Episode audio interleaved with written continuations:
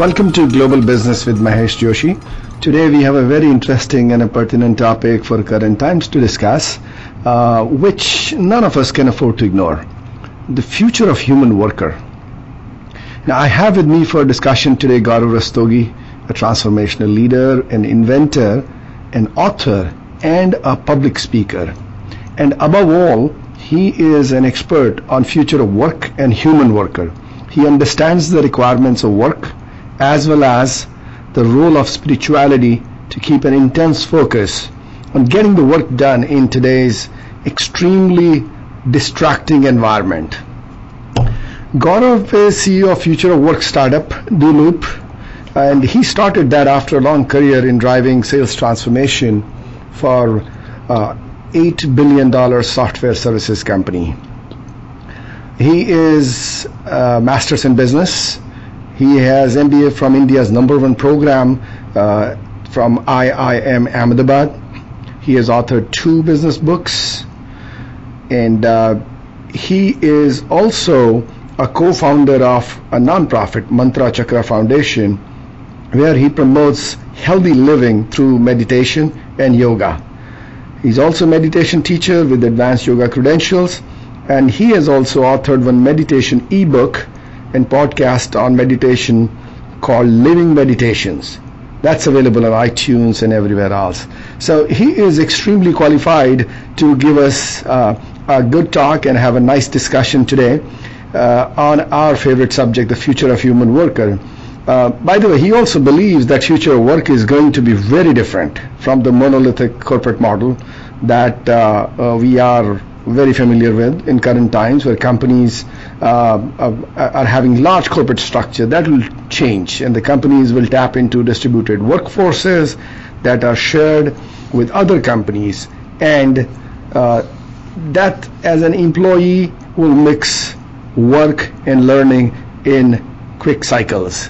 Uh, welcome Gaurav. Thank you Mesh. I'm happy to be here and I'm looking forward to our conversation. Yeah. Gaurav, uh, before we start our discussion, I want to share some uh, findings which I had uh, doing research on few things related to future of work. I, I found one study which says uh, the adaptation of uh, the currently demonstrated uh, automation technologies could affect up to 50% of the world economy. 1.2 billion employees actually and in terms of wages, it could impact almost $14.6 trillion. All of those look like big numbers, but if you look at where the max impact would come, the four countries, China, India, Japan, and the United States, they will account for over half of this. So it looks like the future of human worker is going to change dramatically in future with machine intelligence coming in and artificial or augmented intelligence coming in. And I also saw uh, a report from Oxford Martin School, which they did in 2013. Their estimation is that 47% of jobs in U.S. could be susceptible to computerization in the next 20 years.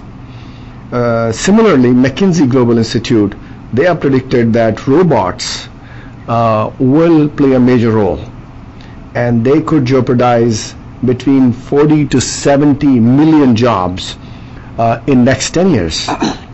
And uh, uh, the platform Upwork where you can uh, use freelancers to get things done that alone currently is having 10 million freelancers which are registered across 180 countries. So basically, what we are hearing nowadays is automation, drones, robots, artificial intelligence, machine intelligence. What do you see as the future of human worker in this situation? Mahesh, that's an interesting question. And there's a lot of talk about what automation and AI will do and what jobs will take away and, and so on. There's a lot of talk about what technology will do. But the real question out there is what will the human workers do? And there's hope that we'll do different things, we'll you know, work in a different sort of environment. But what will that be?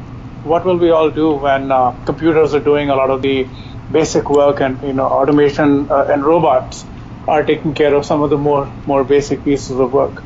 Let me set out a few paradoxical things uh, that we're already beginning to see uh, that uh, that are both at work both ends of the paradoxes are at work. Uh, if you look at how careers are, it used to be that becoming a lifetime employee of a company was uh, quite the thing to do, and now as as the need for high skills uh, becomes more important, uh, it's often not an advantage to stay long enough in the same company because you're not going to be exposed to the newer, newer technologies that might be elsewhere in the, the job market. So careers, uh, long careers and short careers are both um, seen as good to have. Uh, same with tasks. Uh, there are micro tasks and, and macro tasks. Uh, there are you know little things like what TaskRabbit might do, which is deliver something from store to house. Um, might be a kind of task that people are doing. And then there's the macro tasks of you know figuring out how to send people to Mars, which is a super long-term program. Um, same with companies. Uh, you know, companies, uh, uh, the corporate structure itself, uh, uh, the the fully vertically integrated, fully globally integrated company, is uh, is one type of corporate model. But more and more, we're seeing the rise of virtual corporation, where Apple, for example, doesn't manufacture any of the stuff that they sell. They uh, they merely design it, market it, and uh, and that's the way they're set up. And more and more companies will become more and more virtualized as the need for higher skills becomes uh, more urgent than it has been in the past. Same with, with employee learning. Uh, uh, you know, the, the comparison in my mind is uh, the the need to know the entire encyclopedia versus the need to understand a single tweet and those are both uh, levels of learning that we'll have to get used to. Then you look at human interactions, uh, from zero touch type interactions to extremely high touch interactions. And finally, to skills, having minimal or no skills required for some kind of jobs and extremely exceptionally high skills required for some other jobs. These are all uh, changes that are happening to things that were stable for a fairly long term in the corporate setup. And these changes are going to drive how we work and the kind of work uh, environment that we um, adapt uh, or, or we move to in the future. Interestingly, there's a sort of master-slave dynamic that's that's always at work in driving human culture with respect to us humans and our technologies. Now, you could think of fire as a technology uh, uh, to to actually uh, digest food outside the body you could think of language as a way of coordinating efforts across people. And both fire and language have shaped us as modern human beings. But there's other technology. You could look at money, the creation of money, which is absolutely an absurd concept because you're trading something valuable for something which is essentially a piece of paper or now just electronic bits and bytes. So money itself is a new technology uh, that uh, that changed the shape and culture of our civilization. So did railways, so did electricity, and now digital, and coming soon AI, artificial intelligence. All of these technologies, we are co-evolving with these technologies all the time, and sometimes it's hard to say if we're the masters of our technology, or these technologies are our master. I'll give you a, simple something to think about. Facebook's valuation per user is about $200 per user. Now, the question is uh, do you own Facebook as a user, or does Facebook own you if they're worth $200 per user? Right. That's a big question. What's unmistakable is that the, the human and uh, artificial intelligence or software or robot relationship it's creating massive changes to our society. And one we'll have to adjust to rapidly until this relationship stabilizes. Uh, you know with previous technologies we had you know lifetimes, generations, decades or years to, to respond. But now we have less than a decade to uh, to adjust some of these changes in technology, and that's going to be the tricky part. Yeah, and if you if you see um, uh, even uh, ILO, uh, International Labor Organization, they are also worried about what's what's going to happen, uh, what impact it will have on the society. Exactly the way you you put it up, that master slave uh, dynamics there and uh, I think they have they're already planning their centenary initiative in 2019, which is more towards understanding and responding in, in the best possible manner about how the work is going to happen with the changes happening all across and what would be uh, the social impact and how they can ensure uh, a social justice in that en- environment. And uh, somewhere I had seen that in, in, in the past, um, the life, the work life balance, the way it was, I think it was the three boxes of life when Dick Bolles uh, authored the book. He said that uh, uh, you study, then you work, and then you retire. And now, with the speed of change and the dynamics there, probably everybody will be learning, working, and enjoying uh, the retirement. I won't call retirement the leisure uh, throughout our lives, and uh, uh, it'll go on for a long time. Oh, absolutely. You know, I, uh, I mean, uh, my my own sense is that the the model where you could consume a lifetime worth of learning in the first few years uh, of your life, and for the rest of your life, you're drawing down on that, that, that repository or that collection of knowledge. That model is completely uh, is gone. Now mm-hmm. you have to work and learn and work and learn, uh, and uh, and that that actually changes things a lot because most of us, we, when we started work, we expected to work till the end of our working life and retire subsequently that's not useful anymore because after five years of working, our knowledge is going to be outdated. What we know is no longer going to be current. And we have to find, evolve as individuals, as well as as companies and as societies, how to create these mechanisms for people to continue their education, continue their learning, and continuing to refresh their skill set because things are moving so fast. Right. otherwise, you, otherwise you get obsolete. Itself. Yeah, exactly. Otherwise, you get obsolete, and and you're no longer able to reconnect back into the workforce if you stay stay out and you're now no longer current with uh, whatever is the latest in, in your field. Then reconnecting is that much more difficult. Every year you stay out, you're probably five years behind. So yeah. so keeping in the game is going to be important, which actually creates a lot more. Um, uh, pressure on individuals to stay current on their uh, on their skill game, and uh, companies and societies have to adjust to that. Yeah, I think that's a brilliant point because see if if you look let's let's look back. A radiologist he was in so much of demand. You know it was special art. Now I'm not art or science whatever the mix of both. Now if you're reading an x-ray a software can do twice as good as a seasoned radiologist. And uh, somebody was expert in typing, uh, you know, now you have voice recognition, and that can type maybe three times faster than uh, what you could do. So things are changing. Uh, actually, what it looks like, Gaurav, is there will be major impacts. One would be on the personal side, that why we work, how do we work, and uh, how our career uh, progresses. The second is organizational impact, where how the organization would look like, what would be the role of people, what would be the role of the machines, uh, and uh, how would the organization set it up. And the third one is it's going to impact the society. What kind of education, what kind of skill development, what would be um, the impact on wages, immigration, work standards, the, the whole economic problems of inequality, unemployment, all will come into play in a very different manner because a human society has uh, planned how to eradicate poverty, what needs to be done, create jobs. But here, the machines can eliminate some of those jobs. Uh, Gaurav, we are going to take a short break now, and uh, we will continue our discussion after the break. Welcome back. Uh, you're listening to Global Business with Mahesh Joshi. We are in a very interesting discussion with Gaurav Rastogi about future of human worker.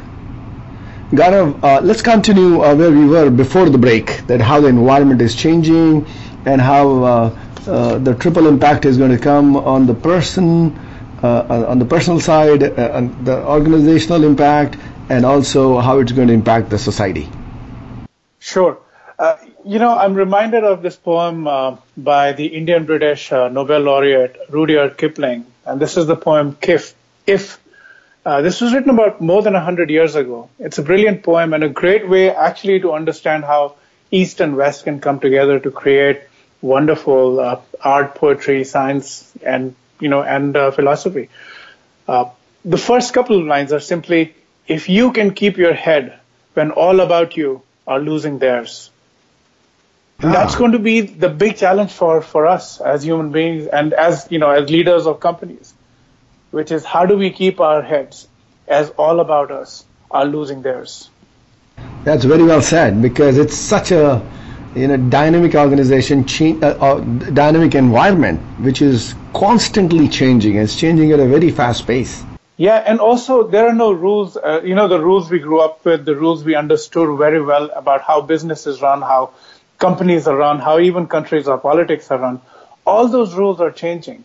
And so if we keep going back to rules that we knew worked only a few years ago, they're useless now, which means there are uh, uh, no benchmarks to compare with, no uh, rules of thumb to go back to, no uh, no uh, notes you've snippeted away earlier that you can use. You have to learn to live in the present moment, and you have to learn to engage with the present moment on its own terms, with no reference to rules that may have been uh, relevant only a few years ago.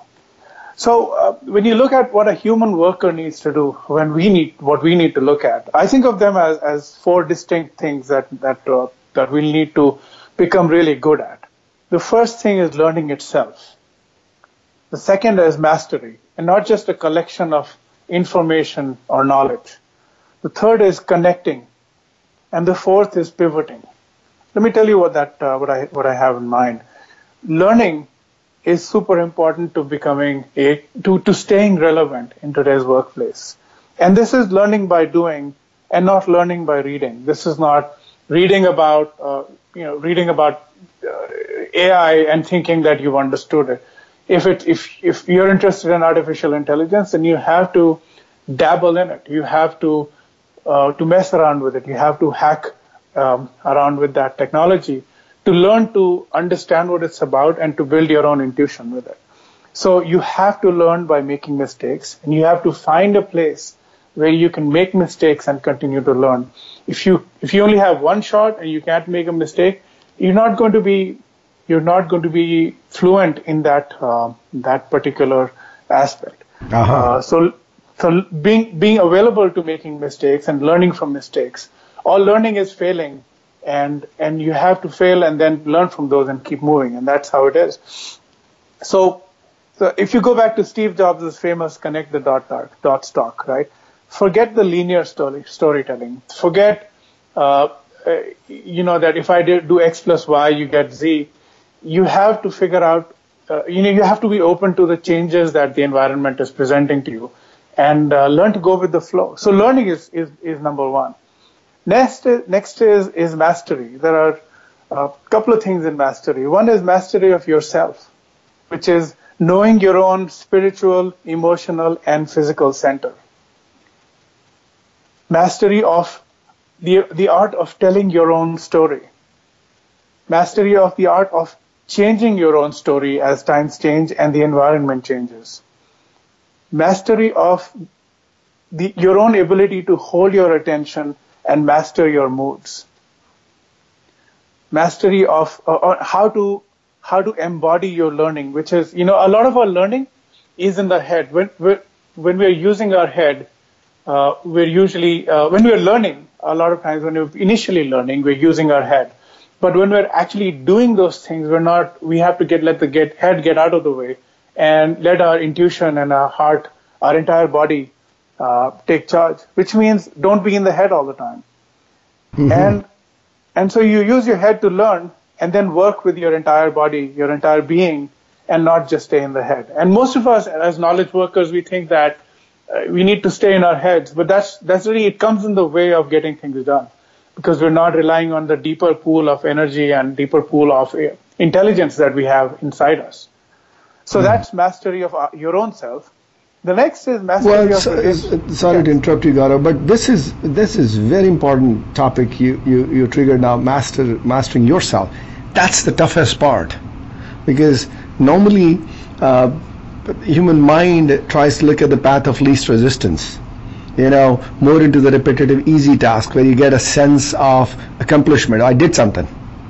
You know, and and and and to discipline yourself, mastering yourself, especially on the emotional and spiritual side, it's a little bit difficult. You have to really get focused on it. And I think uh, uh, on the learning and, and, and, mastering side, what you said, uh, I, I, think that will be the key to success for human workers. Because what you can't stop learning in, in such a fast changing environment. And then be in control of yourself. When you say mastering yourself, you say you're mastered, so you're in control of yourself. Use what you've learned and constantly keep learning to remain uh, kind of valid for the current situation. Otherwise, you will become irrelevant. Yeah, you know, it's interesting you, you bring that point up because I feel our education system is failing us and will fail us even more to prepare us for what we need to really do. We're trained to be, you know, to, to, to overemphasize on our intellect. We're trained to, to not really pay attention uh, to our bodies, to our emotional state, to our, you know, spiritual side. And because of that, we have a poor understanding of our own selves. And we spend our, our life looking for things outside, looking for fulfillment outside, and don't find it. And that education is extremely important now because everything that we could do by becoming, you know, uh, uh, you know, better at computation or more physically uh, sort of um, capable, all those things a computer can do easily, right? Hmm. But but the other stuff, you know, is, is what what we can do uniquely. But what we are not being trained to learn, to understand, and to use um, to bring us to, to bring completely to our uh, to everything we do. So our education system really does not enable us to to be better humans. It enables us to be more computer-like or more machine-like, which isn't going to be really helpful uh, as times change. True. Yeah. So on mastery, the, the next level of mastery is mastery of relationships, and, and, and which will help us being able to connect. Now, with relationships, it's really about learning empathy. Uh, what I mean by that is a lot of the work that humans will be asked to do or will be expected to do is work with other other humans to to carry people along, to move people to do what what they need to do. And to do that, you need to know what other people care for. You need to be able to frame things in a way that helps other people see your story. And you need to be able to understand how to influence other people, not just with words, but with, with a far wider range of, of capabilities than simply writing something up and expecting people to, to follow through. Which, you know, uh, with your and my careers in corporate world, we know that just sending an email, for example, doesn't get things done. You still have to engage people. Right. That's a distribution and, of work by sending an email. You distributed it. Yeah, yeah, and you know, I mean, eh, eh, by this time we've all realized that just telling people what to do doesn't get it done. You still have to, you know, to to to move people. You still have to excite them about your cause. You still have to influence them directly and indirectly. Those are skills that that we will need more and more of, and those are skills that we need to master. So that's the the, the next thing, which is learning and mastery. After that, third skill is connecting. Connecting with ourselves, we talked about that, connecting with other humans, connecting with companies, and connecting with technologies. That will become an important skill for us as well. And finally, it's the ability to pivot. And what I mean by that is how do we lean into the change? How do we resist change to the extent we feel like we need to resist, but be willing to change at, at all? How do we embrace change? How do we continue to pivot and tell a new story every time something changes and, and be able to take advantage of the changing winds all around us? So the ability to pivot will be an extremely important ability. If, if we hold on to uh, to firm dogma or to or to beliefs that we don't want to have questioned, then we're going to be extremely unhappy as times change, and uh, that's no way to work. So let me go back to something that we talked about earlier, which is uh, the, the, the master-slave dynamic between us and our technology. The thing is, it's convenient to believe that we are the masters of our technology and that we we can uh, we can go wherever we want to, we can do whatever we want. But it's not really true. Even today, as we speak, um, in many ways, algorithms and technologies are telling us what to read, what to eat, what to wear, what to do. Uh, you know, when you look at people who um, who are who are working on microtasks, they are being dispatched pieces of work. Uh, for example, an Uber driver is told where to go, who to pick up, where to drop them, and then who, what to do next. So work is being handed over to us by technology. So the question is, who's the master and who's the slave? That's a very good point. Yeah. And to be masters, we have to be able to use technology at our will and not be used by it. And and that's where you know, I feel a background in, in yoga, not just the, the posture yoga, but the whole the deeper, the ancient uh, uh, philosophy and practice of yoga comes in handy. I'll give you a, a, a an anecdote from my childhood uh, in India. Um, you remember uh, growing up in, you and I both grew up in the same city. So you remember mm-hmm. growing up on the streets, there are these feral cows. There, uh, there are these cows roaming around the streets. They're not feral, they're not wild. They're actually owned by someone, but they're stray cows. They're just roaming around on the streets. And occasionally, the owner's son is going to come running around through the streets looking for his cows and and then round them up and take them back home. And eventually they'll escape again and they'll be back on the street. Right. Yeah. Uh, a good cowherd takes good care of his cows and he never lets them stray. Good point. Now, wh- why that's relevant here is our attention is a little like those cows that we've let astray. They go out, I mean, we, we start work and we, we open out the email, but then something comes up and we open out one browser tab. Then we remember something else and the, another tab opens up and another tab and another tab and then somebody calls us and then there's the you know WhatsApp on the phone. And there's you know the the coffee break and then you come back and you wonder where the heck you started from. And that's a day in the life of pretty much everyone right now and yeah. that's because we've let our attention astray we we let our attention be stolen and and you know taken away to to uh, to anywhere uh, they wish to take it. That's and, very well said. Yeah, and now uh, as we work, it it'll be extremely important to be able to hold on to our attention, to be able to hold on to our energy, and and direct it at will. So personal mastery is just like this. Uh, you know, a good yogi, the whole uh, the whole principle of the yoga school itself is a good yogi has mastery over his senses and does not let them stray, right? And so if you think about the dynamic between us and, and uh, automation or, or artificial intelligence or robots or whatever, it's this. On the one hand, technology is distracting us and making our, our attention spans lower. And on the other hand, it is taking away jobs that require low attention spans. Mm. So, so, so, so see the math, right? So yeah. it's lowering our attention and it's taking those jobs away. That's it's, a very good, very good point, uh, uh, Gaurav. Just uh, let's uh, hold. Uh, please hold your thought here. We'll take a quick break, and we'll continue exactly uh, where uh, leaving this discussion. Welcome back. You are listening to Global Business with Mahesh Joshi. We are having very interesting discussion with Gaurav about the future of human worker.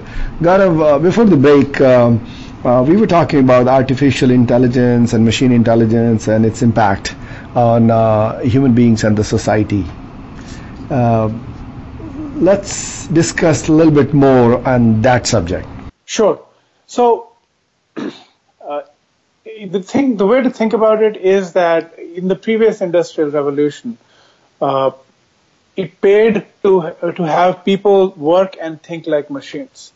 Uh, we, you know, we like machines, we showed up at the office at a certain point of time in the day and we worked for 8, 10, 12 hours depending on how bad your working conditions were and we went, went home. And, and the worker was essentially a cog in the wheel of a large industrial machine. And you can already see that doesn't work anymore. We're plugged in all the time, we're working all the time, and we're also not able to unplug all the time. And so we always have this low level of engagement with uh, with you know our, our, devices, our technology, and uh, we're never able to step away from our workplace as much as we used to earlier. Mm. But the need of need of this this time is, is not uh, for humans to be more machine-like or for companies to be much more machine-like.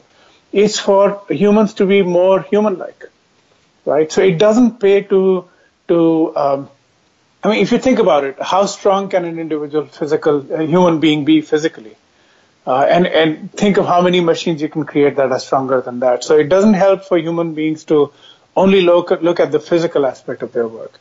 How about working long hours? Mm-hmm. Uh, will it if you're working eight hours and you're a certain amount of productivity, are you 50% more productive if you're working 12 hours? Are you 100% more productive if you're working 16 hours? Are you 300% more effective, productive if you are working 24 hours? And the answer is no productivity is not directly correlated to the hours of work you put in. And so there is this begin, there is this realization that, that human beings are not machines. Right. But but machines are becoming more human-like in their cognitive capability, in their strength. Of course, that's always been the case, and and in their ability to do uh, to relatively simple uh, uh, tasks which were originally being done by human knowledge workers. It wasn't so long ago uh, that the word computer itself referred to human beings and not not computers that we know now, right? And it's the same with knowledge workers. Maybe knowledge workers will essentially be software robots in the future.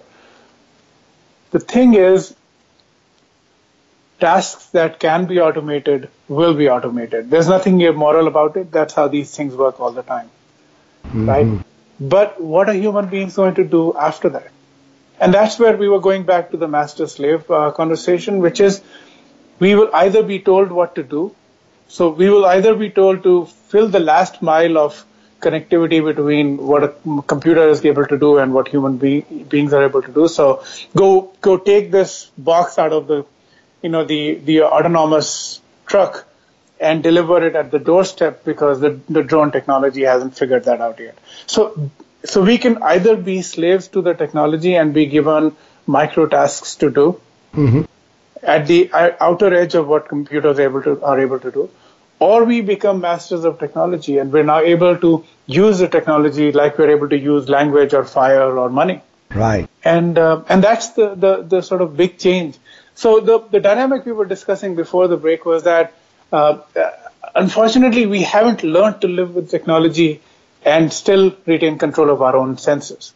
Right? We are we're now being uh, made more and more distracted. We're being connected for longer term, uh, uh, sort of longer periods, and we are not able to unplug from any context long enough for our roots to regenerate, so to speak, for our thoughts to recover, or for our, our intuition to develop on that subject. So what happens is, is we are now engaged uh, I would say at 15 to 20 percent of our capacity all the time. Yeah, I think you bring in a very good point, Gaurav, because if you see anything repetitive, if uh, a human being has to do efficiency over a period of time because he or she gets tired, mental as well as physical, the, the productivity goes down.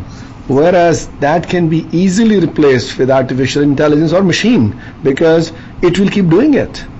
Because it's, it's the way it has been designed, it, there's no, no feature for getting tired. Now, yeah, there's no fatigue built in. Yeah, there's no fatigue.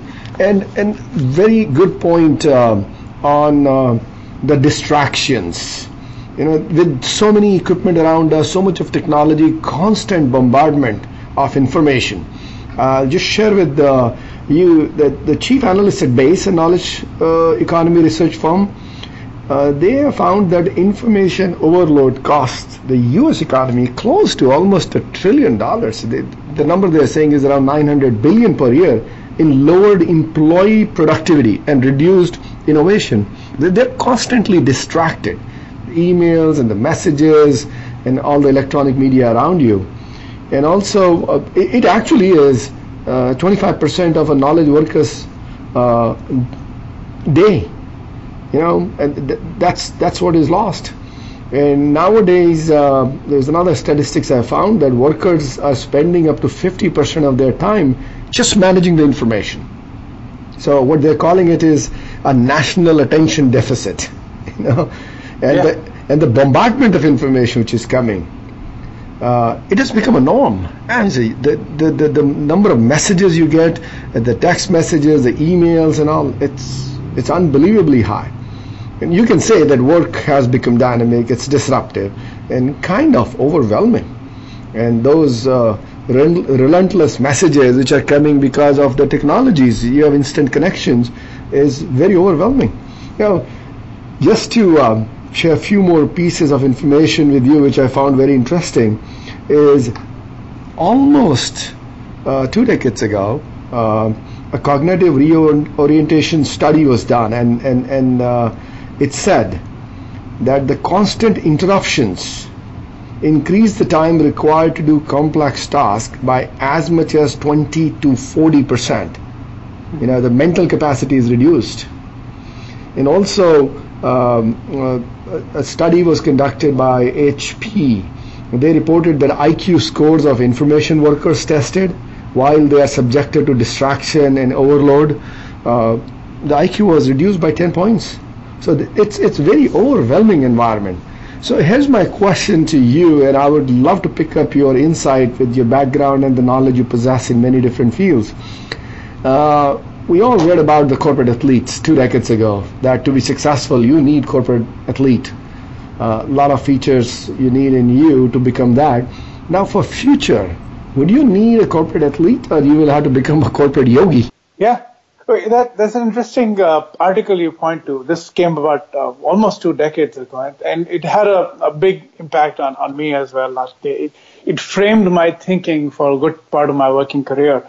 But, uh, I, as a practicing yogi and, a, and as a corporate person, I can tell you that the model is right, except it begins at the wrong end. So let me just, for those who aren't aware, uh, it's a pyramid. It begins with uh, building physical capacity, then building emotional capacity, then building mental capacity, and then building spiritual capacity. And in many ways, it's, it's kind of you know the Maslow's need, need hierarchy as well, where self uh, actualization and self realization are at the top end of the pyramid. So it's a similar kind of pyramid. The problem with that that pyramid mindset is that it, it assumes that you have to begin at the bottom and work your way to the top. But think about what's at the bottom physical capacity and mental capacity. And think about what are the things that are actually being automated or, or outsourced to a machine. And it's these things. Right. Right? That's a great point. And, and so you're never going to get there because you're never going to have a strong enough base uh, over here. The thing is, the I mean the corporate yogi position is that you have to start with with your building your spiritual capacity and your spiritual genius, being a, beginning with your own self and centering and grounding yourself in your own spiritual being is core to operating in the modern workplace. You have to find your sources of motivation. You have to find your sources of determination and endurance. You have to tap into a deep pool of energy and and purpose. And once you have that, then then you can use that energy to to direct your mental uh, uh, uh, capacity, to grow your emotional, to give you emotional uh, resilience, and of course uh, the physical capacity needed to to you know move up from your desk and move about. Uh, so the thing is, the corporate athlete point of view is right, except it it leads people to assume that the spiritual thing comes in the end. But right. our, but the belief, I mean, my belief now is that it, it's what you begin with. It's not what you end with, which is you have to begin with spiritual capacity and build your spiritual genius. I agree with you. I think that's that's a major change. Um, Gaurav, we are having very interesting discussion on this subject. We will continue this discussion. Do you need to be a corporate yogi or a corporate athlete in future? Let's take a short break. We'll continue after the break. Welcome back. You are listening to Global Business with Mahesh Joshi. Very interesting discussions we are having today with Gaurav Rastogi on uh, what's the future of work and uh, more importantly, what's the future of human worker? Uh, welcome back, uh, uh, Gaurav. Um, um, we were discussing about what do we need to be now, a, a, a, a corporate yogi or a corporate athlete? Thanks, Mahesh. Uh, a, corporate athlete that doesn't begin from the spiritual side is just an athlete. Uh, a corporate yogi can be a great corporate athlete. Uh, the thinking is that you have to begin with your own spiritual growth, your own spiritual development, and founding yourself in your own spiritual uh, uh, depth. And because and once, it, it's not that we may be left with many choices, because the environment has forced us to to, to move in that direction because of the constant distract, distractions, the technology is pushing and taking away uh, the enduring repetitive tasks away from us. Yeah, and uh, again, we were talking about the theme of co-evolution with our technologies earlier, and this is a great example of co-evolution, which is as our technology becomes more sophisticated, we have to learn to handle it, and we have to learn to grow in in tune with it. For example, language and reading things. You know, when uh, when you and I look at a book, we can read it outright without having to think about the act of reading, right? But it's not innate in us. It's not as if we are born with, you know, English alphabets uh, in our brain. We are trained up on them. We learn how to read words. We learn, we learn how to read characters, then words, then sentences, then paragraphs, then books. And then we're, we, we acquire fluency in, and of course we learn how to talk also. So these things are things that we can learn. It's the same with technology, uh, in the modern age, which is, today's technology is is you know computer technology and artificial intelligence and machine intelligence and automation we have to learn to live with them which means we have to evolve ourselves and our social systems to to be in sync with to to, to allow us to use these uh, uh, to our will mm-hmm. and uh, and that because you know because digital technology is moving so fast uh, these changes are coming at uh, coming at us at a much faster pace than they used to before. But it's the same dynamic. We have to learn and we have to evolve our society in line with these uh, technologies. Otherwise, we'll, it'll be like playing with fire. If you play with fire and you don't know how to, then you'll burn the house down. But if you don't play with fire, you don't learn how to cook. And if you don't learn how to cook, you're eating raw food, which means, you know, you don't have enough energy for the, you know, to send glucose to the brain, that sort of stuff. So human beings evolved with fire. Mm-hmm. Human beings will evolve with this new technology as well. It might be social evolution, but we'll just have to learn fast enough. And, and to come back to what I was saying earlier, and that evolution, those skills are really building our spiritual genius, being able to center ourselves in our own spirit and being able to influence other people by connecting to their hearts and not just their heads or their hands. That makes a lot of sense. So, so basically, um, I would say, as you had earlier also pointed out, if you need to become a corporate yogi instead of a corporate athlete to be successful, I'm saying you need to be uh, the the order of how you train yourself has changed. Where what's the starting point with uh, with a corporate yogi versus a corporate uh, athlete? The key may lie in how the society gets prepared for that, how a human being gets prepared, especially the next generation, what they should be learning in school. And they, would they be uh, opening up their innovative, creative sides, or would they be going through those repetitive things to get trained and become an expert through education? Absolutely, and I wouldn't kick it down to the next generation. I think our generation, we still we have to evolve as well. We have to learn because it's happening in real time. It's yeah. not something we're seeing far in the future. It's already here. Yeah. Uh, you're absolutely right. I think the current generation will have a major impact because things are changing and you have to work and constantly learn along with that to, to stay relevant. Whereas the next generation can spend time to get trained on it. Yeah. And so, I mean, as people who are working uh, today, we mm-hmm. have to learn to let go of habits we've had we have to learn to create new habits, create new rituals, and create new ways to check in with our own selves and make sure that we're connected to, to ourselves spiritually, emotionally, mentally, and physically. And, uh, and that's the mastery of the self, which precedes mastery over anything else. If we don't have control over ourselves, if we don't have, uh, if we are not able to exercise our free will on our own selves, then what are the chances that we will be able to uh, be masters of our technology? Right.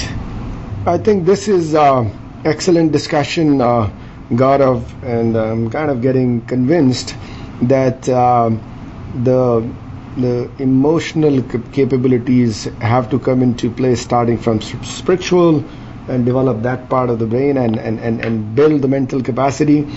The overall impact of the future of work, the way it is changing, to me, it looks like there is definitely a direct impact, a major one, personal one, on people.